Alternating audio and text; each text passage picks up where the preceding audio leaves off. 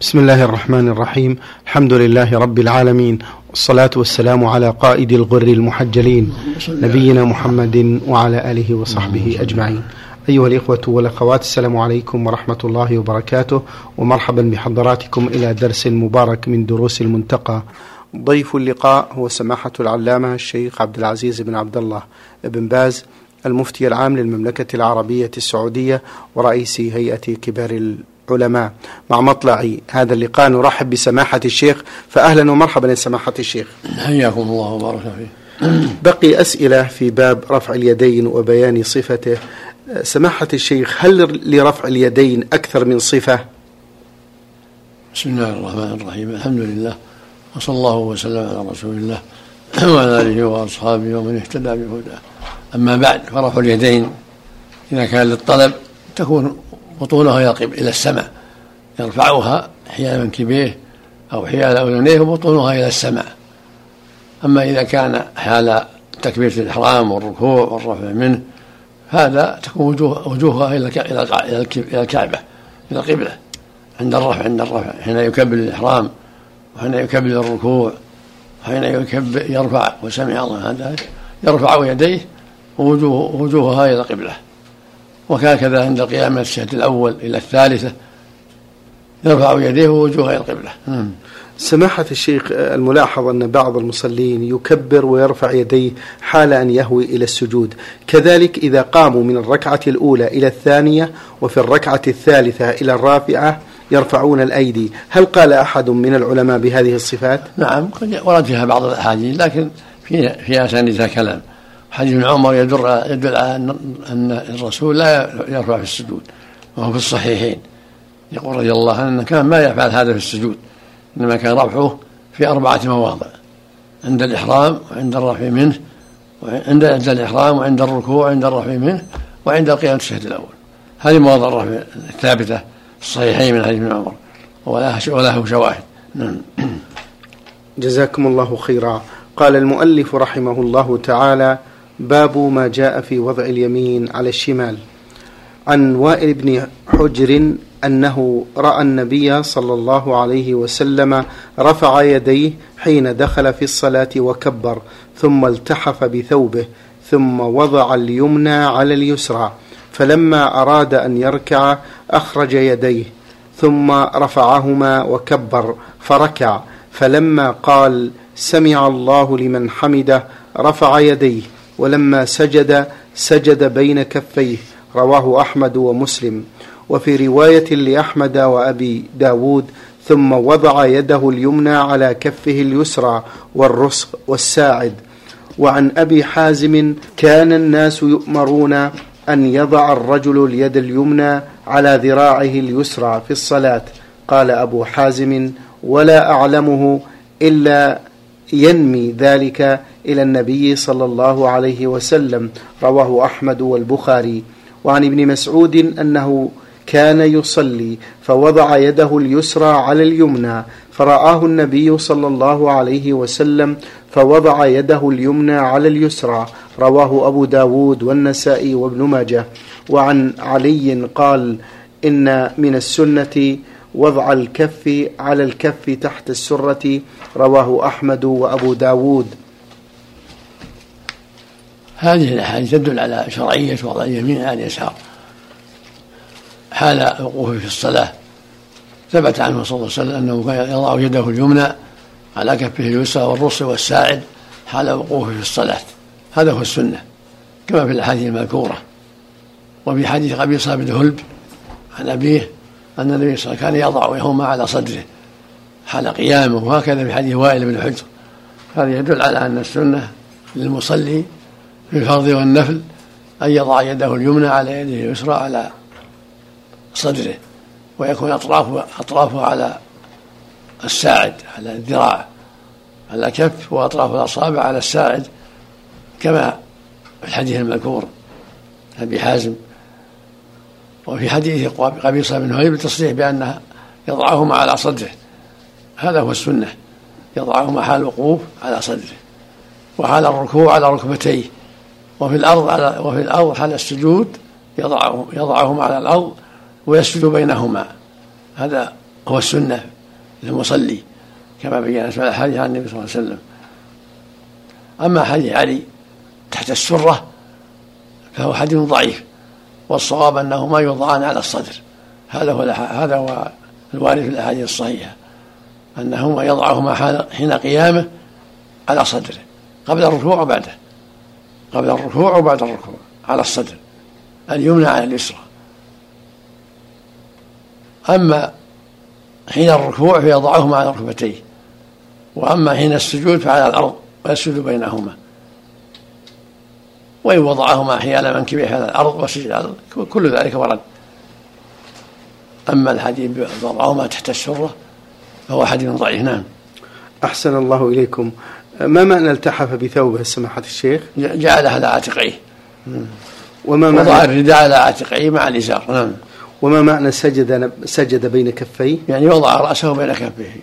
تكون يداه حيال أذنيه. هذا وجه من وجوه السنة. والوجه الآخر أنهما حيال منكبيه حين السجود. وكلاهما سنة. حفظكم الله. سماحة الشيخ الأحاديث التي مرت فيها أن يضع الكف على الكف وأخرى تدل على أنه يضع اليمنى على ساعد اليسرى. ما الجمع بينهما نقول؟ الجمع بينهما أن يضع يده اليمنى على كفه اليسرى وأطرافها على الساعد. سماحة الشيخ المسائل الفرعية كهذه المسألة ثارت جدلا كبيرا عند بعض الطلاب. لعل لسماحتكم توجيه. نوصي الجميع بعدم الجدل وما تيسر فعله المؤمن والحمد لله. لا ينبغي الجدل ينبغي التعليم والتوجيه بالنصح والكلام الطيب والأسلوب الحسن. ولا ينبغي لأنها سنة لا ينبغي الجدل. لو أرخى يديه وصلى ولم يضعهما على صدره ولا ولا على سرتها لا حرج. إنما هو سنة. فلا ينبغي الجدال والخصومات والنزاع والتقاطع والوحشة. كل هذا لا ينبغي. بل ينبغي لطلبة العلم التوجيه بالكلام الطيب والأسلوب الحسن من غير عنف ولا شدة. أحسن الله إليكم وبارك الله فيكم سماحة الشيخ. قال المؤلف رحمه الله تعالى: باب آه، نظر المصلي إلى موضع سجوده والنهي عن رفع البصر في الصلاة. عن ابن سيرين أن النبي صلى الله عليه وسلم كان يقلب بصره في السماء فنزلت هذه الآية الذين هم في صلاتهم خاشعون فطأطأ راسه فطأطأ رأسه. رواه أحمد في كتاب الناسخ والمنسوخ وسعيد بن منصور في سننه بنحوه وزاد فيه. وكانوا يستحبون للرجل ألا يجاوز بصره مصلاه. بصره. نعم. بصره. نعم. وكانوا يستحبون للرجل ألا يجاوز بصره مصلاه. وهو في حديث مرسل وعن أبي هريرة أن النبي صلى الله عليه وسلم قال لينتهين أقوام يرفعون أبصارهم إلى السماء في الصلاة أو لتخطفن أبصارهم رواه أحمد ومسلم والنسائي. وعن أنس عن النبي صلى الله عليه وسلم قال ما بال أقوام يرفعون أبصارهم إلى السماء في صلاتهم فاشتد قوله في ذلك حتى قال تهن أو لا تخطفن آه، أبصارهم. رواه الجماعة إلا مسلما والترمذي. وعن عبد الله بن الزبير قال كان رسول الله صلى الله عليه وسلم إذا جلس في التشهد وضع يده اليمنى على فخذه اليمنى ويده اليسرى على فخذه اليسرى وأشار بالسبابة ولم ولم يجاوز بصره إشارته. رواه أحمد والنسائي وأبو داود. هذا هو السنة. السنة للمصلي حال وقوفه أن يطرح بصره إلى موضع سجوده كما قال ابن سيرين وحكى عن السلف طرح أبصارهم إلى موضع السجود. والنبي صلى الله عليه وسلم حذر من رفع الأبصار إلى السماء في الصلاة. قال لينتهن عن ذلك أو لا تخطفن أبصارهم. فدل هذا على أن لا يجوز رفعها إلى السماء وهو يصلي. بل السنة طرح البصر إلى موضع السجود وهذا من الخشوع المذكور في قوله تعالى قد أفلح المؤمنون الذين هم في صلاتهم خاشعون. إلا في حال الجلسة للتشهد فإنه لا يجب بصره شهادته كما قال ابن الزبير. يعني ينظر إلى يده محل يديه على ركبتيه أو على فخذيه. كما أخبر ابن الزبير كان يضع يديه على فخذيه وقت التشهد ويشير بالسبابة ولا يجاوز بشره بصره سبابته. هذا هو الأفضل عند الجلوس في التشهد. وقد ورد في هذا روايات. منها وضعها وضع اليدين على الفخذين منها وضعها على الركبتين ومنهم وضعها على الفخذين واطرافها على الركبتين وكل سنة والأمر واسع. بالنسبة لمعنى خطف الأبصار ما معناه سماحة الشيخ؟ على ظاهره على ظاهره يعني يذهب بصره. يعني يعمى يسلب البصر. يعني يصاب بالعمى. الرفع اليسير للبصر هل هو محرم يا شيخ؟ ظاهر الاحاديث المنع والتحريم نعم. الرسول نهى عن هذا وتوعد عليه صلى الله عليه وسلم. حفظكم الله. سماحة الشيخ الإشارة بالسبابة. ما موضعه حيث لاحظنا اختلاف الناس في ذلك؟ فمنهم من يرفع السبابة ولا يحركها ومنهم من يحركها سريعا ومنهم من لا يقوم بتحريكها عند الشهادتين. السنة رفعها في التشهد. جميع من أوله إلى آخره وهي مرفوعة إشارة للتوحيد وعند الدعاء يحركها كما جاء في الحديث. تكون مرفوعة من حين جلسة التشهد حتى يسلم. والتشهد الأول كذلك. أما التحريك فيكون عند الدعاء. اللهم صل على محمد. الله نعم من عذاب جهنم. عند الدعاء يشيرها. يحركها قليلا. عند الدعاء. حفظكم الله النظر حال التشهد. هل يكون لموضع السجود أم السبابة؟ موضع السبابة نعم. طيب. ينظر إلى موضع يديه. قال المؤلف رحمه الله تعالى باب ذكر الاستفتاح بين التكبير والقراءة. عن أبي هريرة قال كان رسول الله صلى الله عليه وسلم إذا كبر في الصلاة سكت هنيهة قبل القراءة. فقلت يا رسول الله بأبي أنت وأمي أرأيت سكوتك بين التكبير والقراءة ما تقول؟ قال أقول اللهم باعد بيني وبين خطاياي كما باعدت بين المشرق والمغرب. اللهم نقني من خطاياي كما ينقى الثوب الأبيض من الدنس. اللهم اغسلني من خطاياي بالثلج والماء والبرد. رواه الجماعة إلا الترمذي. وعن علي بن أبي طالب قال كان النبي صلى الله عليه وسلم إذا قام إلى الصلاة قال وجهت وجهي للذي فطر السماوات والأرض حنيفا مسلما وما أنا من المشركين. إن صلاتي ونسكي ومحياي ومماتي لله رب العالمين لا شريك له وبذلك أمرت وأنا من المسلمين. اللهم أنت الملك لا إله إلا أنت. أنت ربي وأنا عبدك. ظلمت نفسي واعترفت بذنبي فاغفر لي ذنوبي جميعا. لا يغفر الذنوب إلا أنت واهدني لأحسن الأخلاق. لا يهدي لأحسنها إلا أنت واصرف عني سيئها. لا يصرف عني سيئها إلا أنت. لبيك وسعديك والخير كله في يديك والشر ليس إليك. أنا بك وإليك تباركت وتعاليت أستغفرك وأتوب إليك. وإذا ركع قال اللهم لك ركعت وبك آمنت ولك أسلمت خشع لك سمعي وبصري ومخي وعظمي وعصبي. وإذا رفع رأسه قال اللهم ربنا لك الحمد ملء السماوات وملء الأرض وملء ما بينهما وملء ما شئت من شيء بعد. وإذا سجد قال اللهم لك سجدت وبك آمنت ولك أسلمت. سجد وجهي للذي خلقه وصوره وشق سمعه وبصره. فتبارك الله أحسن الخالقين. ثم يكون من آخر ما يقول بين التشهد والتسليم. اللهم اغفر لي ما قدمت وما أخرت وما أسررت وما أعلنت وما أسرفت وما أنت أعلم به مني. أنت المقدم وأنت المؤخر. لا إله إلا أنت. رواه أحمد ومسلم والترمذي وصححه.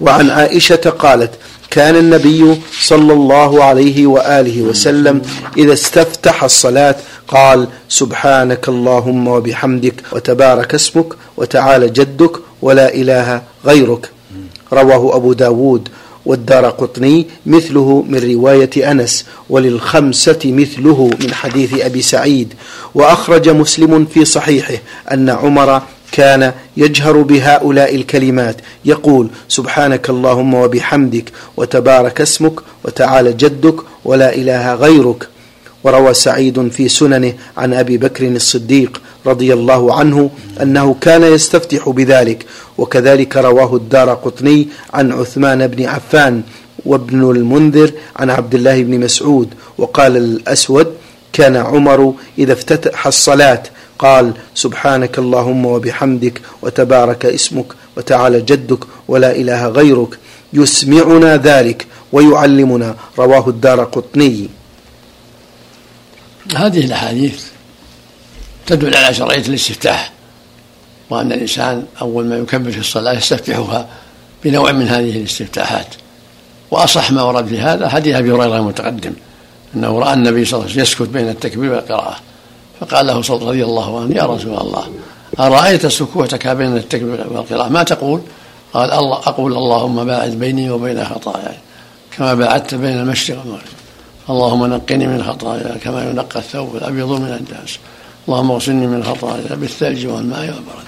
هذا استفتاح ثابت وهو في الصحيحين وهو اصح حديث ورد في هذا الباب. فيسحب ان يؤتى بهذا الدعاء في أول الصلاة. الظهر والعصر والمغرب والعشاء والفجر والنوافل. اللهم باعد بيني وبين خطاياي كما باعدت بين المشرق اللهم نقني من خطاياي كما ينقى الثوب الأبيض من الدنس اللهم اغسلني من خطاياي بالثلج والماء والبرد. يسمى الاستفتاح. ثم بعد هذا يتعوذ بالله من الشيطان الرجيم ويسمي ويقرأ. وهكذا حديث عائشة. كان يستفتح أيضا.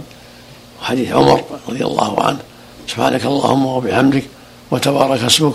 وتعالى جدك. ولا إله غيرك جاء عن عائشة وعن عمر رضي الله عنه. هذا نوع ثالث.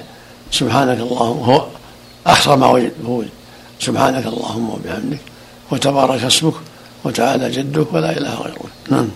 إذا بعض الناس يا شيخ يقرأ سبحانك اللهم وبحمدك دائما ويترك الغير يا شيخ. لا حول لأنها أخسرها. لأنها أخسر ما ورد. نعم. طيب سماحة الشيخ يعمد آه، بعض الإخوان إلى قراءة أكثر من دعاء للاستفتاح في الصلاة. لا واحد يكفي. واحد يكفي. تارة تارة هذا وتارة هذا. نعم.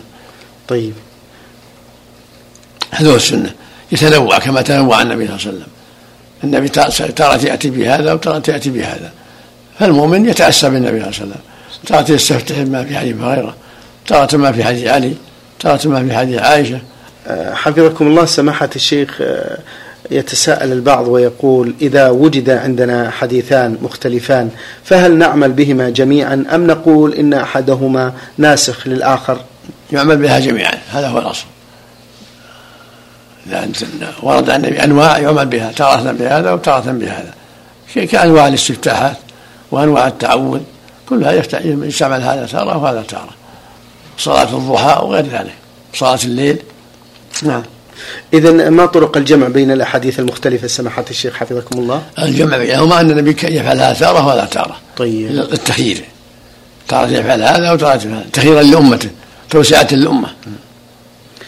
كتاب سماحة الشيخ حفظكم الله آه، مشكل الآثار للطحاوي ما رأيكم فيه؟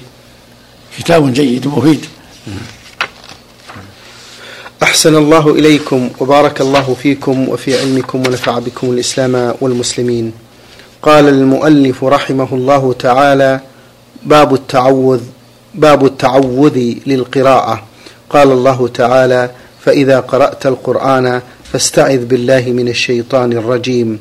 وعن أبي سعيد الخدري عن النبي صلى الله عليه وسلم أنه كان إذا قام إلى الصلاة استفتح ثم يقول أعوذ بالله السميع العليم من الشيطان الرجيم من همزه ونفخه ونفثه رواه أحمد والترمذي. وقال ابن المنذر جاء عن النبي صلى الله عليه وسلم أنه كان يقول قبل القراءة أعوذ بالله من الشيطان الرجيم. وقال الأسود رأيت عمر حين يفتتح الصلاة يقول سبحانك اللهم وبحمدك وتبارك اسمك تعالى جدك ولا إله غيرك ثم يتعوذ. رواه الدار قطني. هذا هو الأفضل. بعد بعد الاستفتاح يتعوذ بالله من الشيطان جاء النبي صلى الله عليه وسلم إنه كان يتعوذ. تارة يقول أعوذ بالله من الشيطان الرجيم. ثم يقول بسم الله الرحمن الرحيم ويقرأ الفاتحة. وتارة يقول أعوذ بالله السميع العليم من الشيطان الرجيم من همزه ونفخه ونفثه. ثم يسمي ثم يقرأ. وهذا يسمى اختلاف التنوع. بأي نوع أتى به؟ حصل المطلوب مما ثبت عن النبي صلى الله عليه وسلم. سواء قال أعوذ بالله من الشيطان الرجيم أو قال أعوذ بالله السميع العليم من الشيطان الرجيم من همزه ونفخه ونفسه أو أتى بنوع آخر نعم. إذا سماحة الشيخ الاستعاذة واجبة أم مستحبة؟ كلها مستحبة. الاستعاذة والتسمية كلها مستحبة نعم. الاستع... الاستفتاح والتعوذ والتسمية كلها سنة هي واجبة نعم. سماحة الشيخ الاستعاذة عند القراءة في غير الصلاة ما حكمها؟ مستحبة نعم. في الركعة الله جل وعلا فإذا قرأت القرآن فاستعذ بالله. من الشيطان الرجيم. نعم. في الركعة الثانية والثالثة بالصلاة هل يتعوذ؟ الأمر واسع. إن تعود فلا بأس وإن ترك فلا بأس. إذا قرأ في وسط السورة يتعوذ ولا يسمي؟ يتعوذ في وسط السورة يقول أعوذ بالله من الشيطان لأن التسمية في أولها. أحسن الله إليكم وبارك فيكم. قال المؤلف رحمه الله تعالى باب ما جاء في بسم الله الرحمن الرحيم. عن أنس بن مالك قال صليت مع النبي صلى الله عليه وسلم وأبي بكر وعمر وعثمان فلم أسمع أحدا منهم يقرأ بسم الله الرحمن الرحيم. رواه أحمد والنسائي بإسناد على شرط الصحيح.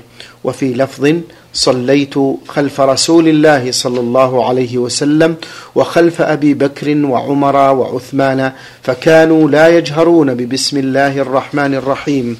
رواه أحمد والنسائي بإسناد على شرط الصحيح.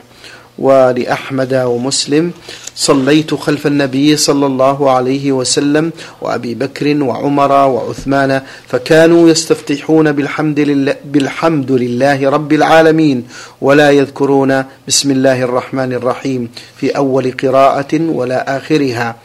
ولعبد الله بن أحمد في مسند أبيه عن شعبة عن قتادة عن أنس قال صليت خلف رسول الله صلى الله عليه وسلم وخلف أبي بكر وعمر وعثمان فلم يكونوا يستفتحون القراءة ببسم الله الرحمن الرحيم. قال شعبة فقلت لقتادة أنت سمعته من أنس؟ قال نعم نحن سألناه عنه. وللنسائي عن منصور بن زاذان عن أنس عن أنس بن مالك قال صلى بنا رسول الله صلى الله عليه وسلم فلم يسمعنا قراءة بسم الله الرحمن الرحيم. وصلى بنا أبو بكر وعمر فلم نسمعها منهما. بقي بعض الأحاديث نقرأها بعد الشرح سماحة الشيخ تفضل. وهذه الأحاديث كلها تدل على أن السنة السر بالتسمية والاستعاذة كان الرسول صلى الله عليه وسلم يسر بهما. هذا هو الأفضل كما قال أنس. كان الصديق رضي كان النبي صلى الله عليه وسلم وأبو بكر وعمر وعثمان كلهم كانوا يسرون بالتعوذ والتسمية يبدأون بالحمد لله يجهرون. فالأفضل للإمام وللمنفرد وللمأمون كلهم ألا يجهروا لا بالتعوذ ولا بالتسمية. بل هذا بينه وبين الله سرا في الجهرية كالسرية. إنما يجهر بقول الحمد لله في المغرب والعشاء والفجر والجمعة يرفع صوته بقول الحمد لله رب العالمين. أما التسمية والتعوذ فتكون سرا وهي سنة لا واجبة. هذا هو الأفضل. نعم. نعم. وعن عبد الله بن مغفل قال سمعني أبي وأنا أقول بسم الله الرحمن الرحيم فقال يا بني إياك والحدث. قال ولم أرى من أصحاب رسول الله صلى الله عليه وسلم رجلا كان أبغض إليه حدثا في الإسلام منه فإني صليت مع رسول الله صلى الله عليه وسلم ومع أبي بكر ومع عمر ومع عثمان فلم أسمع احدا منهم يقولها فلا تقلها إذا أنت قرأت فقل الحمد لله رب العالمين رواه الخمسة إلا أبا داود. وعن قتادة قال سئل أنس كيف كانت قراءة النبي صلى الله عليه وسلم؟ فقال كانت مدا. نعم. ثم قرأ بسم الله الرحمن الرحيم. يمد ببسم, يمد ببسم الله ويمد بالرحمن ويمد بالرحيم. رواه البخاري وروى ابن جريج عن عبد الله بن أبي مليكة عن أم سلمة أنها سئلت عن قراءة رسول الله صلى الله عليه وسلم فقالت كان يقطع قراءته آية آية. بسم الله الرحمن الرحيم. الحمد لله رب العالمين. الرحمن الرحيم. مالك يوم الدين. رواه أحمد وأبو داود. وهذا يدل على الترتيب في القراءة وأن السنة الوقوف على رؤوس الآية كما فعل النبي صلى الله عليه وسلم وأن السنة إخشاء التسمية. وعدم الجهر بها فيسمي بينه وبين ربه ثم يجهر بقول الحمد لله رب العالمين من دون ذكر التسمية. هذا هو الأفضل. وقد ثبت من حديث أبي هريرة أنه صل... أنه رضي الله عنه جهر بالتسميه في صلاته وأخبر أنه صلى كما صلى النبي صلى الله عليه وسلم. فيحمل هذا على فعله بعض الأحيان. أن الرسول فعل هذا بعض الأحيان لإعلامهم أن التسمية تقرأ وإلا فالسنة والأفضل الإخفاء. لكن إذا جهر بها بعض الأحيان لإعلام الناس وتفهيم الناس أنها تقرأ فلا بأس وإلا فالأفضل السرية. ثم يدل ام سلمه وما ذكر معناه على التقطيع في القراءة وعدم الحجر كونه يقف على رؤوس الآية. الحمد لله رب العالمين الرحمن الرحيم مالك يوم الدين لا لا يصلها. هذا هو الأفضل. والوصل معناه الحمد لله رب العالمين الرحمن الرحيم مالك يوم الدين. الأفضل القطع. يقف على رؤوس الآية كما كان النبي يقرأ عليه الصلاة والسلام. هذا هو الأفضل والأنفع للمأمومين. نعم. شكر الله لكم سماحة الشيخ وبارك الله فيكم وفي علمكم ونفع بكم الإسلام والمسلمين. أيها الإخوة والأخوات كان معنا في برنامج شرح كتاب المنتقى سماحة الشيخ عبد العزيز بن عبد الله بن باز المفتي العام للمملكة العربية السعودية ورئيس هيئة كبار العلماء. شكر الله لسماحة الشيخ على ما بين لنا. وفي الختام تقبلوا تحيات الزملاء من الإذاعة الخارجية فهد العثمان ومن هندسة الصوت سعد عبد العزيز خميس. والسلام عليكم ورحمة الله وبركاته.